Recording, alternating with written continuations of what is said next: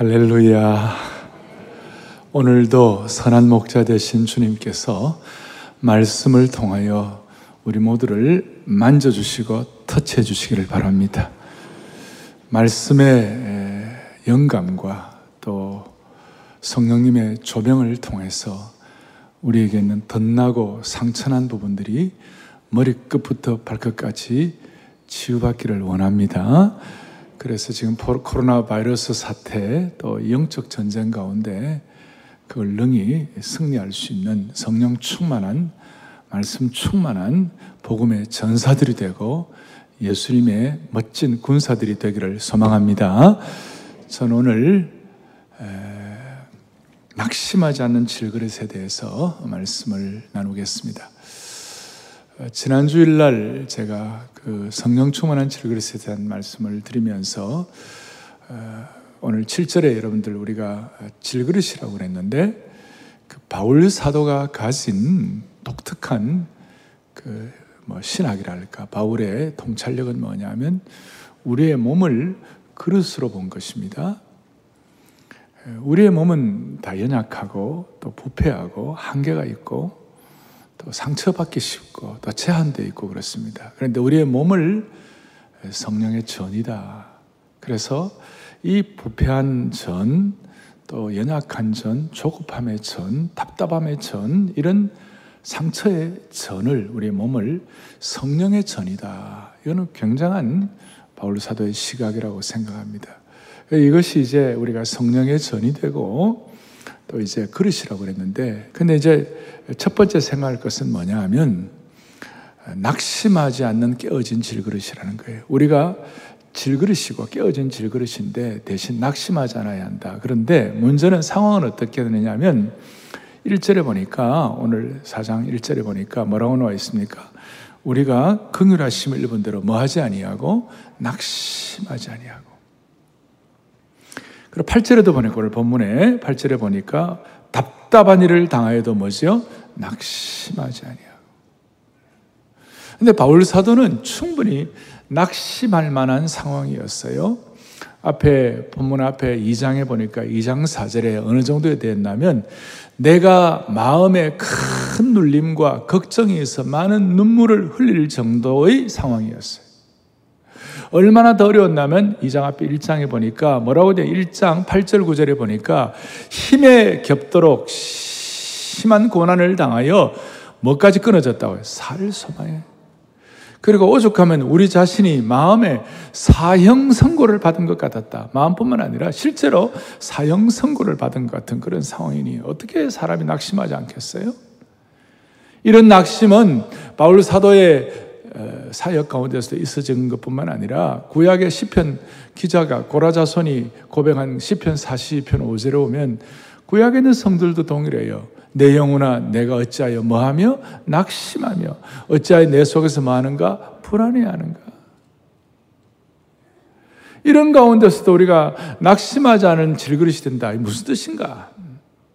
바울의 입장에서는 본래 바울은요 학문적으로 종교적으로 율법적으로 빌립보스에 보니까 흠이 없는 자다. 그가 가진 학력 배경을 보면 당당하고 큰 소리 칠 수 있는 상황이었어요. 그런데도 불구하고 바울에게 늘 누르는 것이 었어요 그것이 뭐냐? 고린도전서 앞에 15장 같은 고린도 교회 15장 9절에 보니까 이런 내용이 나와 있어요. 나는 사도 중에 가장 작은 자라. 나는 하나님의 교회를 뭐 했어요? 했다. 그래서 감히 사도라 칭함받기를 감당하지 못하겠다. 무슨 말입니까? 예수 믿는 사람들 핍박하고 심지어 어, 스테반을 돌로 쳐 죽였어요. 아, 치명적이에요, 자기 입장에서는. 그 손이 피 묻은 손이에요. 자기가 뭘 좀 하려고 할 때마다 생각나는 것이 있어요. 이야, 이거, 나는 이거 스테반을 돌로 쳐 죽은 피 묻은 손인데, 내가 뭘 어떻게 할 수 있겠냐는 그런 마음들이 늘 있는 거예요. 자, 그래서 이런 참 고통 가운데 15장 9절 다음에 10절을 보세요. 10절에 같이 보죠.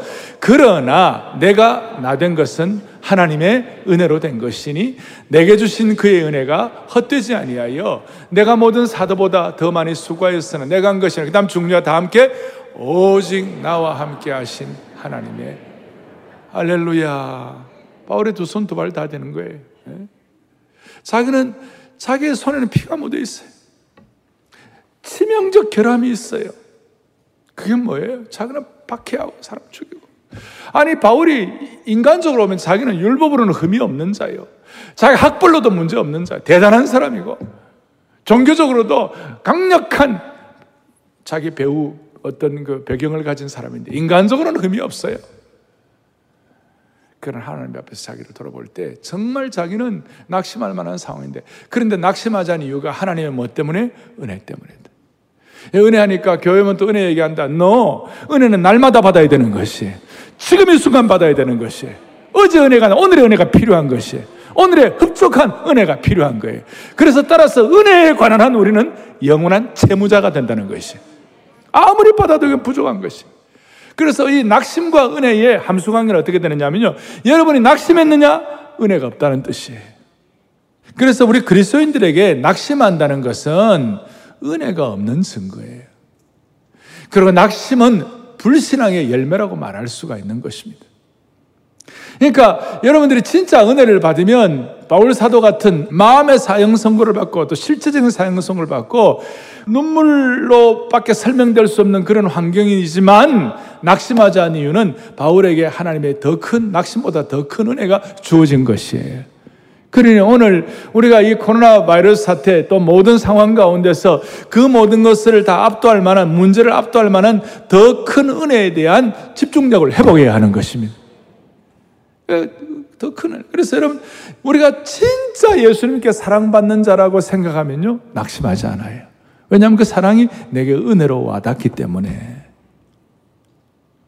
우리가 사랑받, 사랑받는다 생각하면 낙심하지 않아요. 그래서 이런 낙심하지. 근데 진짜 은혜가 뭔가? 진짜 은혜가 뭔가? 그랬을 때 오늘 첫 번째 낙심하지 않는 깨어진 질그릇이고 두 번째로는 진짜 은혜가 뭔가? 그 은혜가 뭐냐면 오늘 8절부터 쭉 나오는데 네 가지 도구를 통하여 나를 깨뜨리시고 나, 내가 고통받고 하는 그 가운데서 내가 정말 은혜 받을 만한 겸손한 그릇이 되었을 때에 그때 우리가 은혜 받았다고 말할 수 있는 것이. 그 우리가 네 가지 박해의 도구, 깨어짐의 도구, 우리 어려움의 도구를 통하여 우리가 이제 진짜 은혜를 받게 되는데 이제 한번 보십시다. 첫 번째 뭐가냐? 8절에 이렇게 나와 있습니다. 뭐라고 나왔냐면 내가 우겨 쌈을 당하여도 쌓이지 아니하고 우겨 쌈이라는 도구가 우리를 깨어진 질그릇 만드는 것이에요. 그리고 나중에 지나고 나니까 이것이 진짜 은혜라고 우리가 고백할 수밖에 없는데 우겨 쌈을 당한다는 어떤 뜻인가? 본래 뜻은 포도를 포도주 틀에 넣고 밟는다는 뜻이에요. 포도를 착즙지에 넣어가지고 꽉 쥐어짜는 것 같은 압력을 말하는 것입니다. 영어에서 극심하고 오래 지속되는 시련이라는 단어가 있어요. 시련 아주 tribulation이라고 하는데 이 tribulation은 이 단어가 오늘 우겨쌈이라는 이 단어에서 나온 것이에요.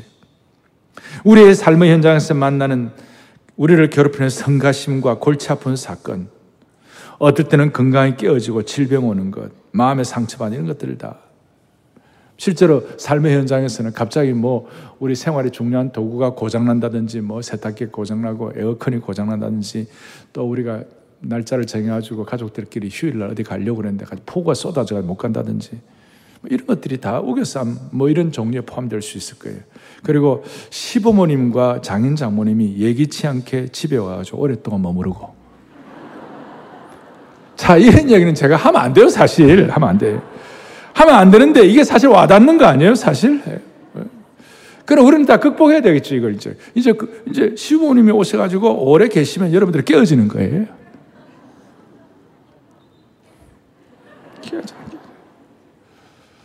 급한데 자동차가 고장난다든지 또 사업이 갑작스레 어려워진다든지 자녀들이 반항하고 문제를 일으키는 거 이런 것들이 다 우겨쌈이에요. 두 번째로는 답답한 일을 당하여도 답답한 일은 뭐냐면 불확실하고 난처한 일들이에요. 어떻게 해도 끝이 보이지 않는 거예요. 해결이 안 되는 거예요. 그러니까 얼마나 답답하겠어요. 우리 가운데도 지금 아무리 애를 써도 끝이 보이지 않는 것 같은 터널에 있는 분들은 오늘 참 이게, 이야, 이게, 이게 도대체 왜 이럴까? 여기에 여러분들이 이제 깨어진 질그릇이 되어가지고 이제 가치관을 새롭게 하는 것이 이제 하나님이 요구하시는 건데 이제 그건 좀 말씀을 드릴 거고 사도들도 앞날이 보이지 않는 답답함들만 많았겠어요? 왜 이럴까? 세 번째는 박해라는 도구였어요. 실제로 핍박을 당하는 겁니다. 초대교회 성도들이 얼마나 많이 당했습니까? 화영대 이슬로 사라지고 사자에게 찢기고 박해. 그러니까 초대교회 성도들은 박해는 하나의 자연스러운 운명이었어요.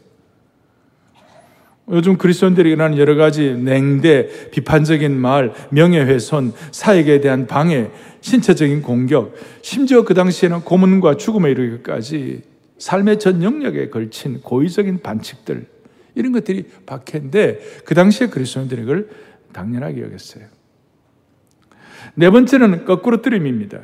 이것은 갑작스러운 재난이나 천재지변을 말하는 것입니다.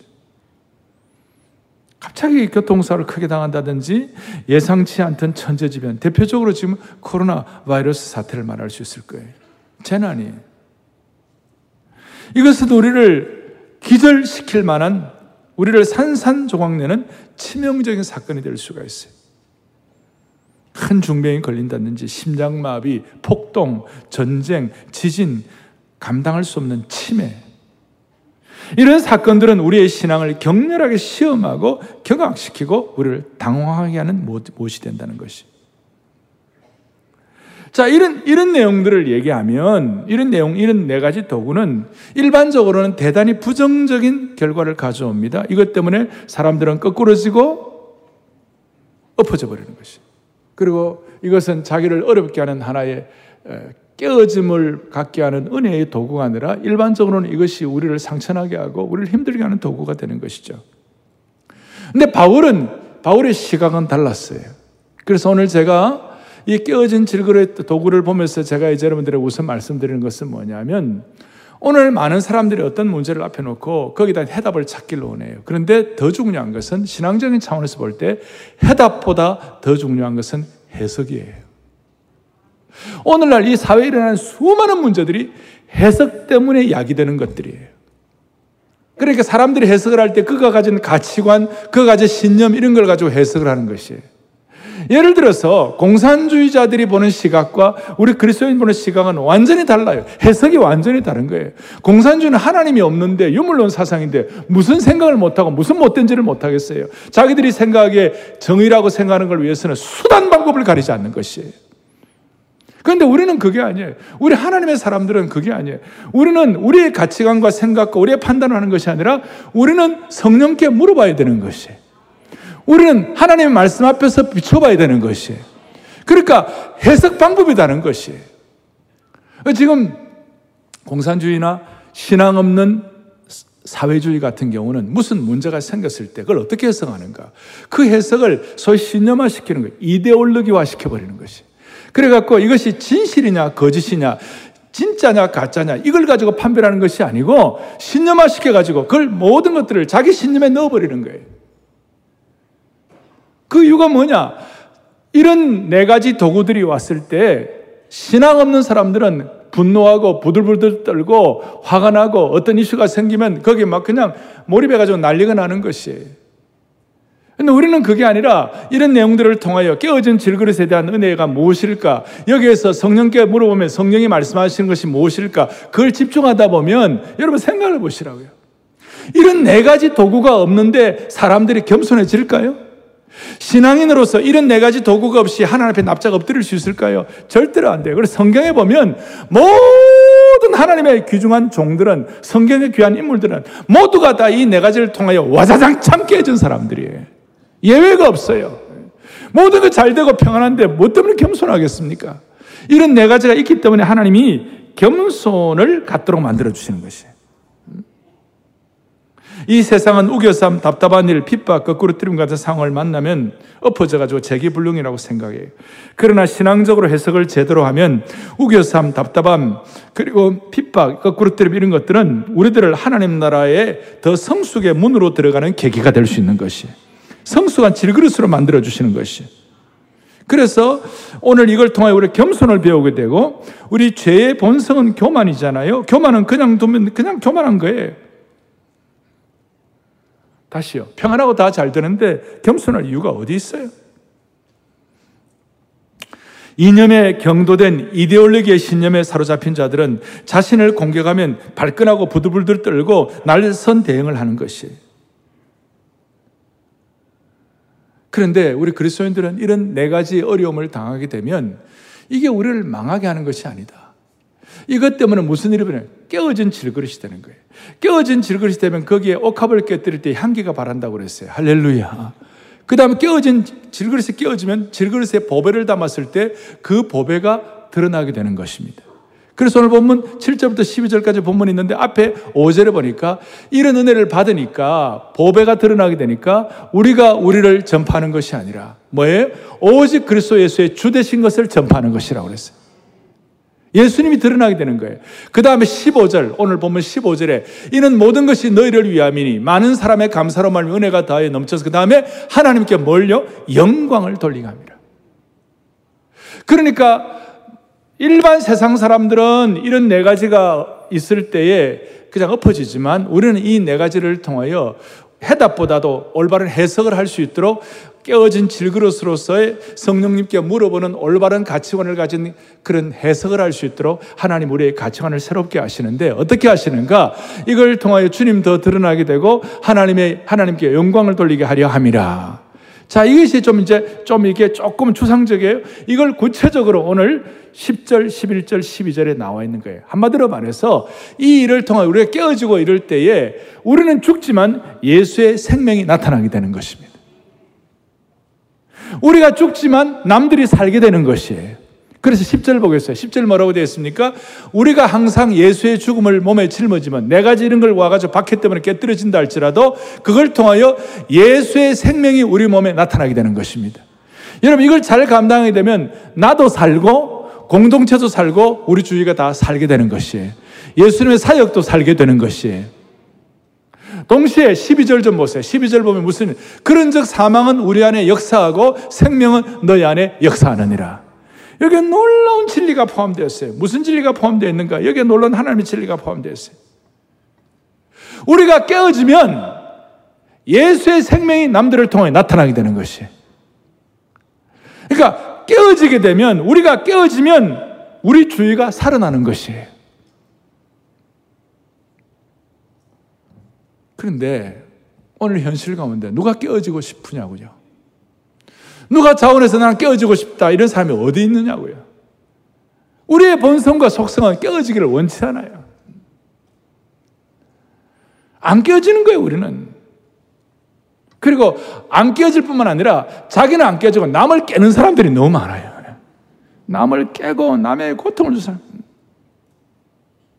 세상은 절대로 자기는 안 깨어지고 남 깨는 사람들이 많은데, 근데 참 묘한 거는 우리는 깨어져서 이렇게 가지고 올바른 해석을 가지고 예수님을 전파하는 이런 이렇게 성숙의 문에 들어가고 깨어진 질그릇이 되면 희한하게도 끝이 좋아요. 말년이 좋아요.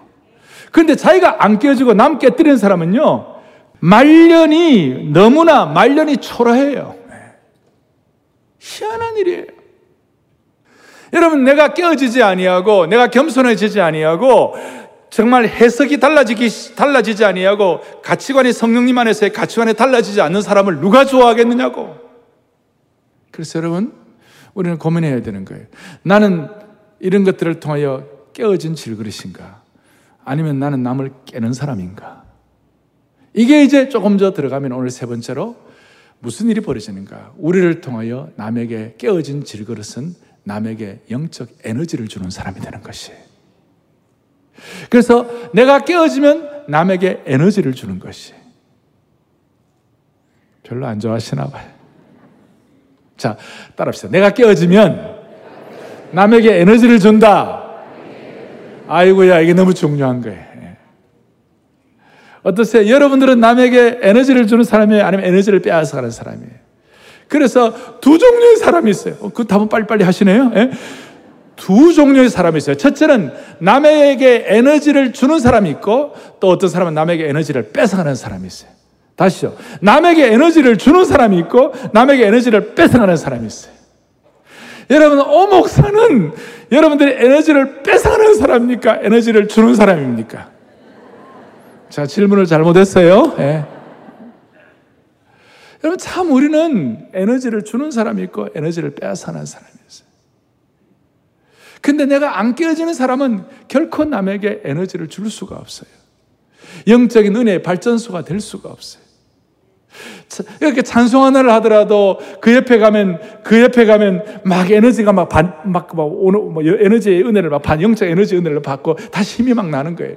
남에게 힘을 빼는 사람에게 힘을 주는 사람이 있는데 이 내가 깨어져서 찬송을 하면요 깨어진 은혜를 가 찬송을 하면 같이 찬송하면 막 힘이 막 생기는 거예요. 알 사람이 없도다. 예. 제가 지난 주일날 놀랍다 주님의 큰 은혜, 주의 은혜, 예? 형제여 주 앞에 나와 더지체 말고 곧 받으라. 그 찬송 했잖아요. 지난주에 우리 유튜브로도 하고 그랬는데 그 찬송 어떠셨어요? 감사했잖아요. 근데 그 찬송은 제가 1980년도에 대학부 수양의 주제가였어요. 오모사님 모시고 그때 집회를 했는데 제가 대학부 때 담당자로서 그 찬송 얼마나 제가 아마 아마 지금까지 다 합치면 최소한 한 700번은 불렀을 거예요. 아마 거의 1000번 불렀을지 몰라요. 그러니까 1000번을 부르면서 엄청 깨어지는 거예요. 그러니까 여러분 그 찬송을 저하고 하면 힘이 날 거예요. 이야, 이거 신묘막측합니다. 그러니까 왜냐하면 내가 그 찬송을 때 깨어졌으니까 깨어짐의 은혜를 받았으니까 예수님이 전파되고 예수님의 생명이 드러나게 되는 거예요. 내가 죽으니까 드러나게 되는 것이에요. 2주일 전에 저희 교회에서 우리 교단에 군성교 연합회 회장 이침식이 있었어요. 제가 군성교 연합회 회장을 하다가 이제 다른 목사님이 이제 바톤 터치를 했어요. 그날 제가 사회를 했는데 무슨 찬송을 했냐면 주의 진리 위에 십자가 공기 하늘 높이 쳐들고 나가세 나가세 주 예수만을 위하여 목숨까지도 바쳐서 어? 그 찬송 있잖아요. 그리고 허락하신 새 땅에 들어가려면 마음의 준비 다하여 힘써 일하세. 이 찬송을 하는데 제가 최선을 다해서 그 찬송을 했어요.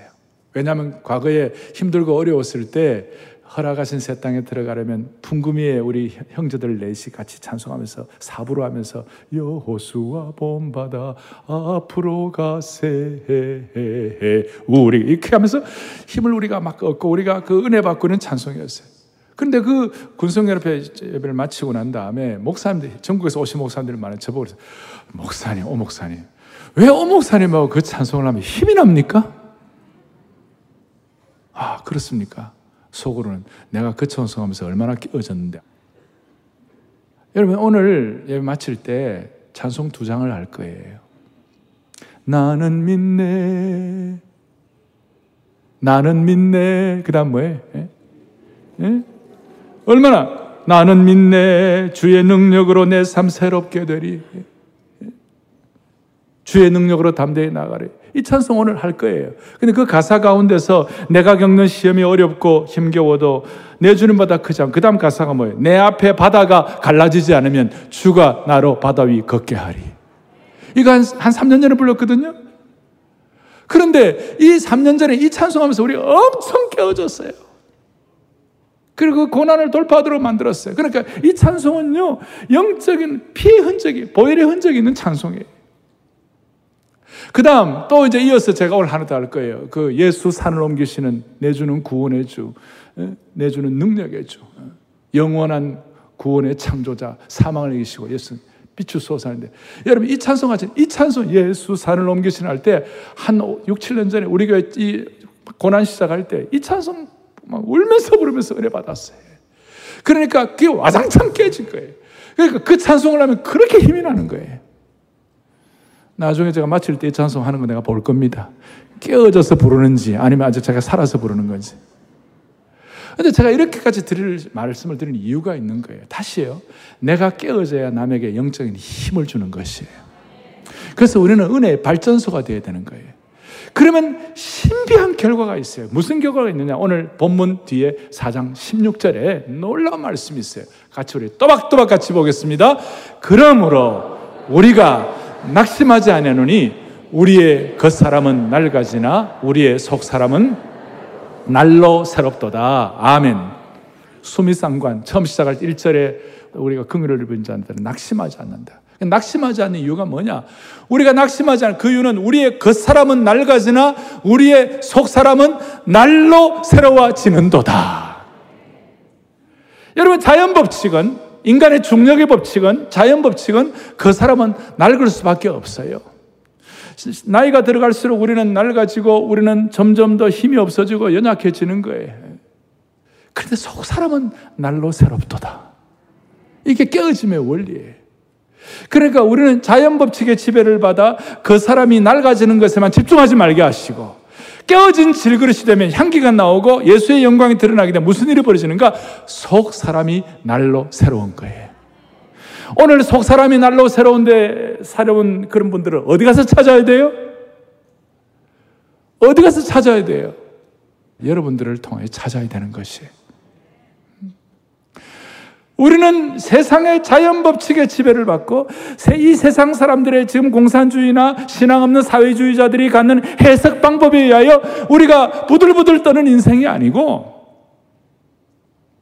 우리는 네 가지를 통하여 깨어진 질그릇이 되버려 우리의 해석 방법이 달라가지고 가치관이 다르고 우리의 성령님을 통해 물어보니까 깨어진 질그릇이 되면 내가 깨어지면 남들을 영적인 에너지를 주고 힘을 주는 인생이 될 수가 있느니라. 그렇게 우리가 은혜를 받는 것이에요. 그래서 다시 한번 우리의 속 사람은 날로 뭡니까? 새롭도다. 그래서 은혜를 주는 은혜의 발전소가 되는 것입니다.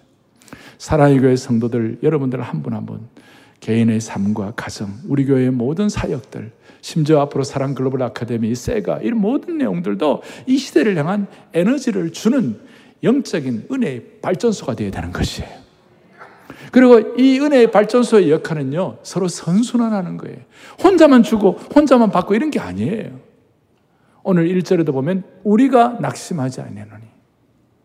우리라는 공동체예요.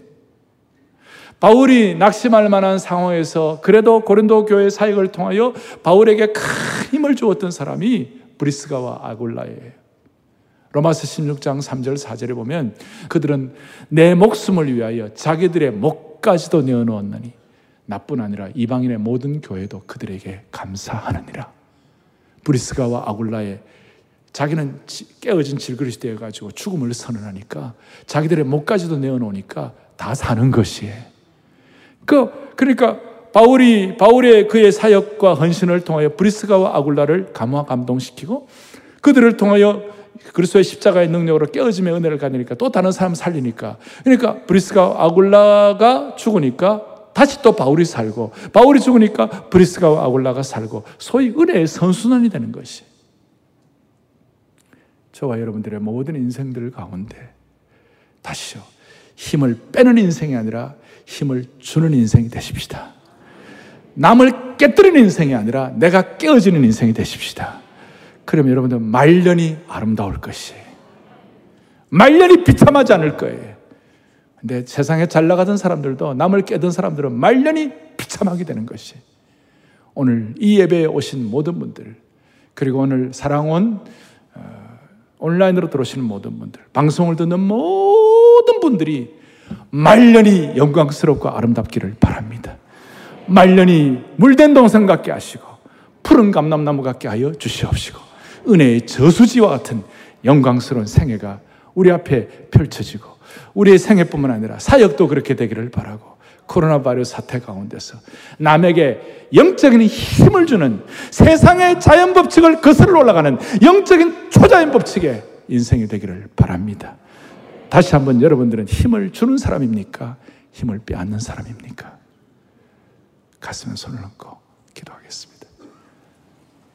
하나님 아버지,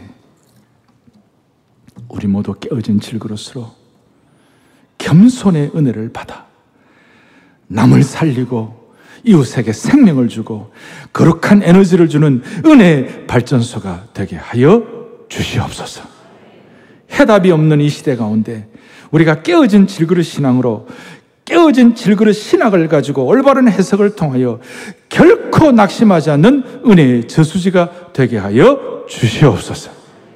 예수 그리스도를 받들어 간절히 기도 올리옵나이다. 아멘.